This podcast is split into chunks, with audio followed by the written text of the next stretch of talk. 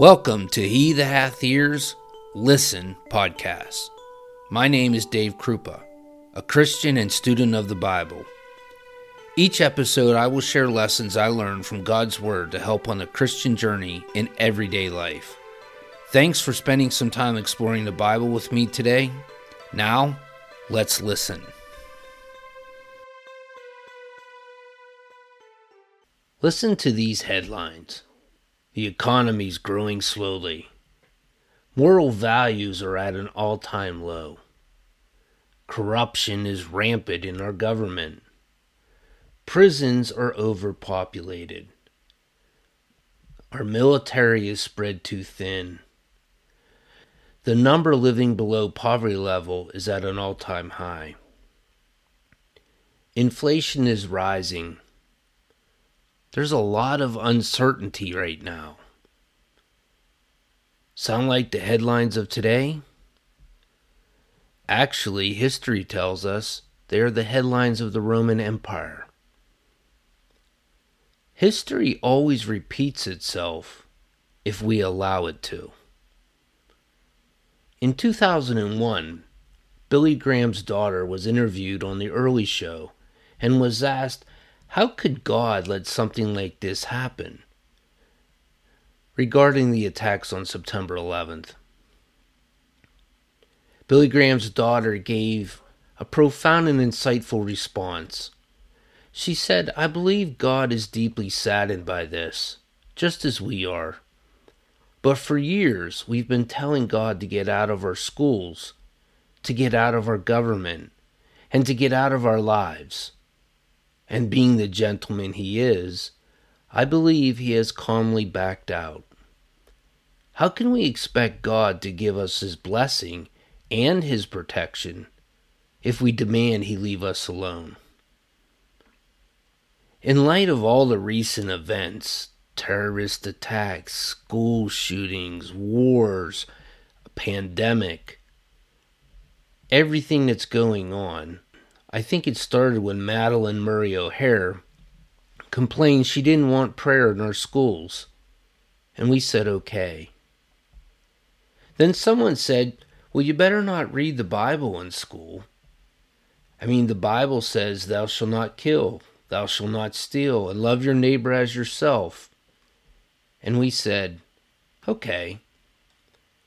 Then a pediatrician expert said we shouldn't spank our children or discipline them when they misbehave because their little personalities would be warped. We might damage their self esteem. We said an expert should know what he's talking about. Okay. And now we are asking ourselves why our children have no conscience, why they don't know right from wrong, and why it doesn't bother them to kill people why they think as long as it's pleasurable, it's all right to do. Why it's cool to be homosexual. And we have to deal with this gender neutral thing. I think it has a lot to do with we reap what we sow.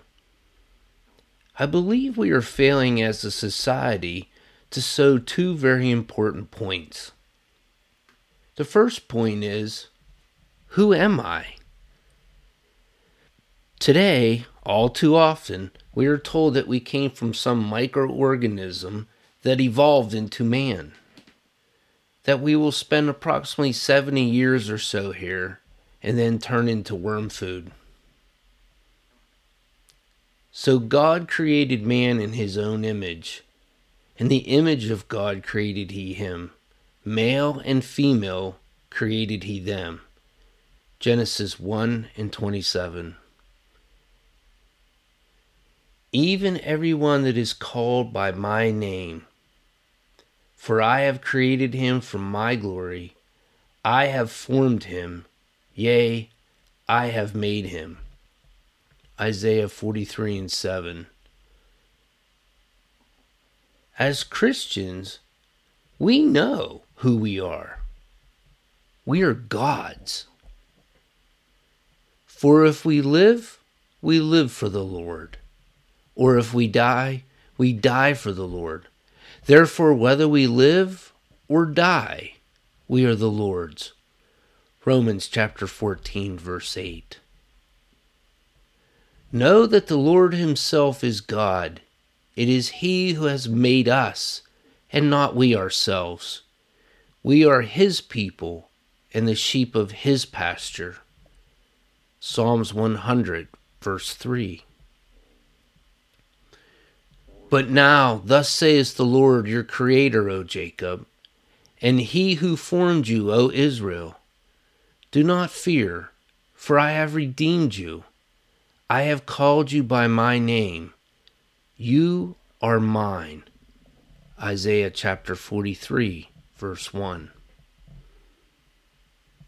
The second point I think we're failing to sow is what difference do I make in this world?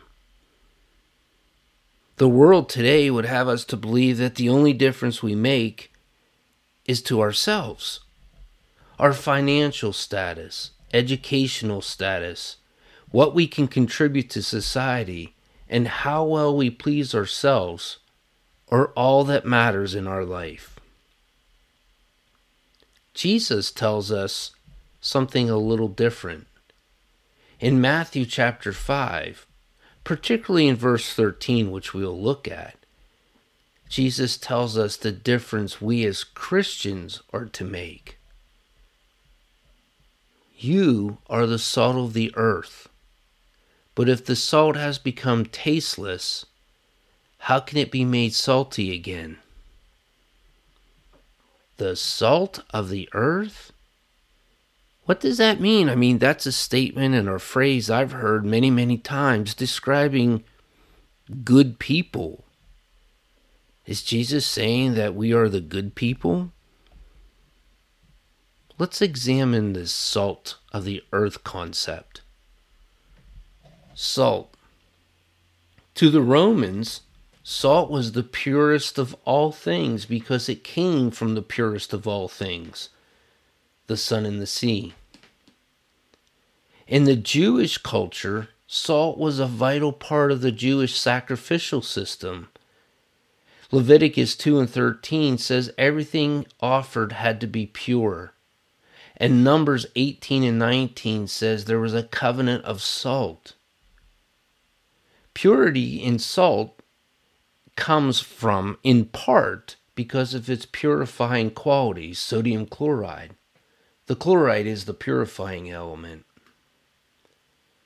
Thus, Christians, as salt of the earth, are to be examples of purity and have a purifying effect on the world around them. Turn your Bibles with me to Titus chapter 2, starting with verse 12. Instructing us to deny ungodliness and worldly desires and to live sensibly, righteously, and godly in the present age, looking for the blessed hope and the appearing of the glory of our great God and Savior Christ Jesus, who gave himself for us to redeem us from every lawless deed, and to purify for himself a people for his own possessions zealous for good deeds. Standards of the past are being lowered and destroyed. Honesty at work, school, and even sometimes of the church are being questioned. Then we have this issue about morality.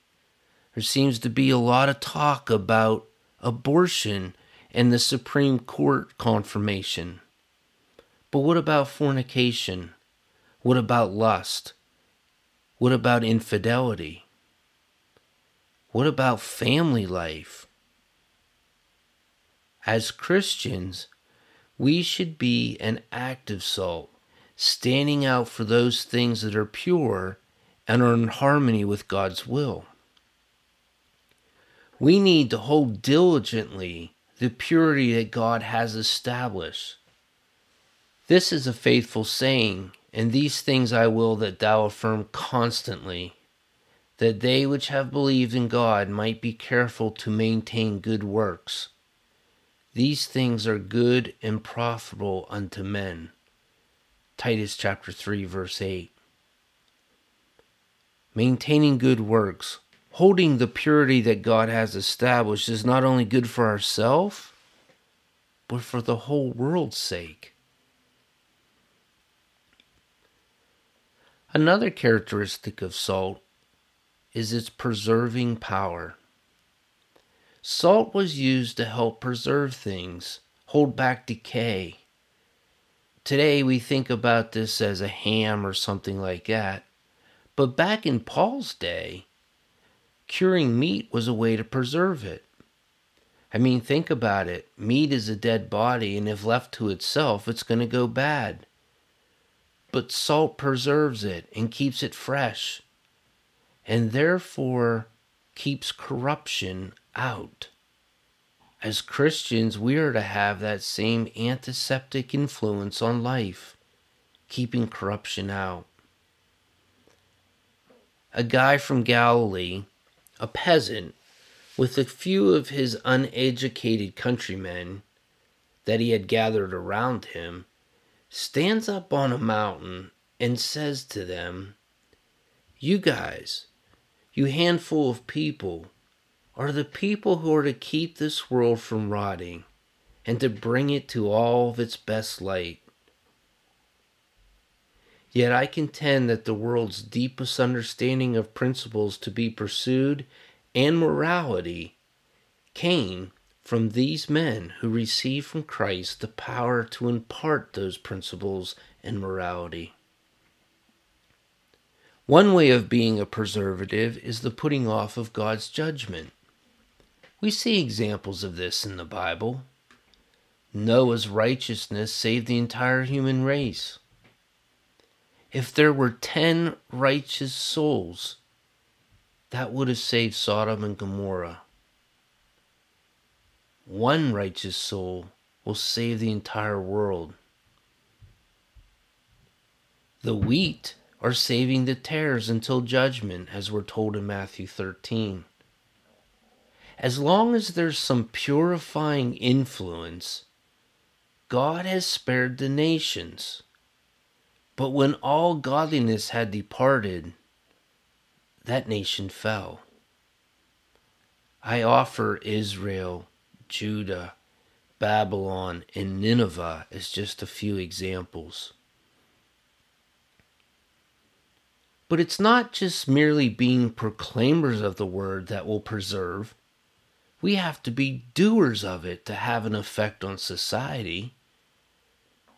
Paul says in Romans chapter 12, verse 2 And be not conformed to this world, but be ye transformed by the renewing of your mind, that you may prove what is that good and acceptable and perfect will of God.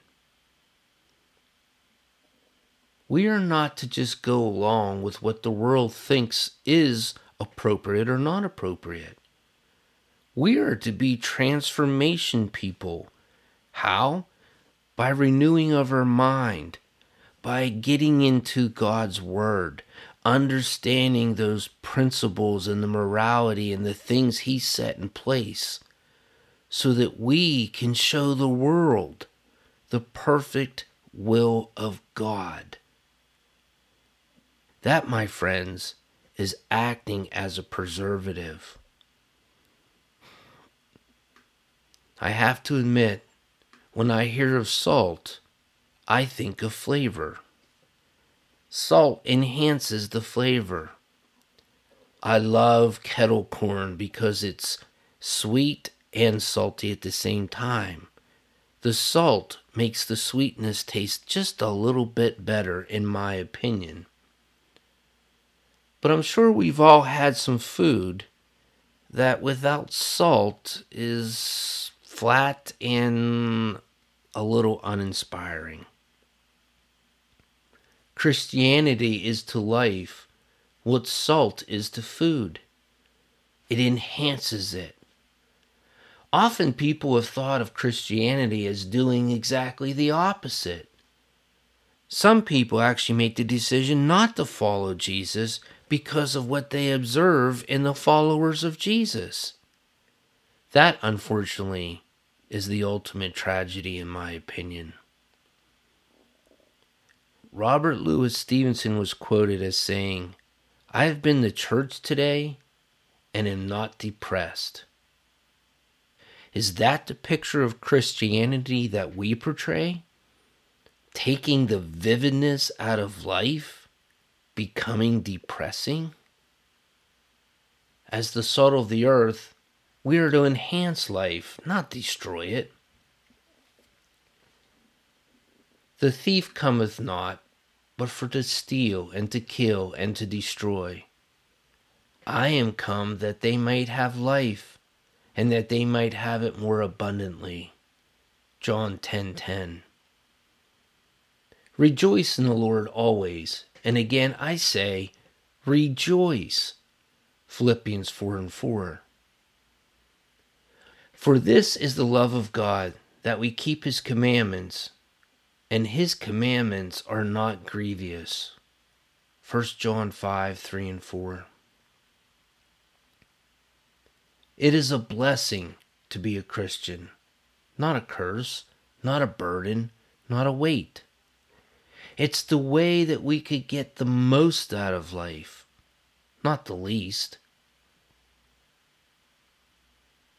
For any person to be productive, that person must know the answers to these two questions Who am I, and what difference do I make? For us to be productive Christians, we must always keep in mind whose we are and the difference we are to make in this world. We must also remember what happens if we start as Christians to become ineffective in our purpose. If the salt has become tasteless, how can it be made salty again? It is no longer good for anything, except to be thrown out and trampled underfoot by men.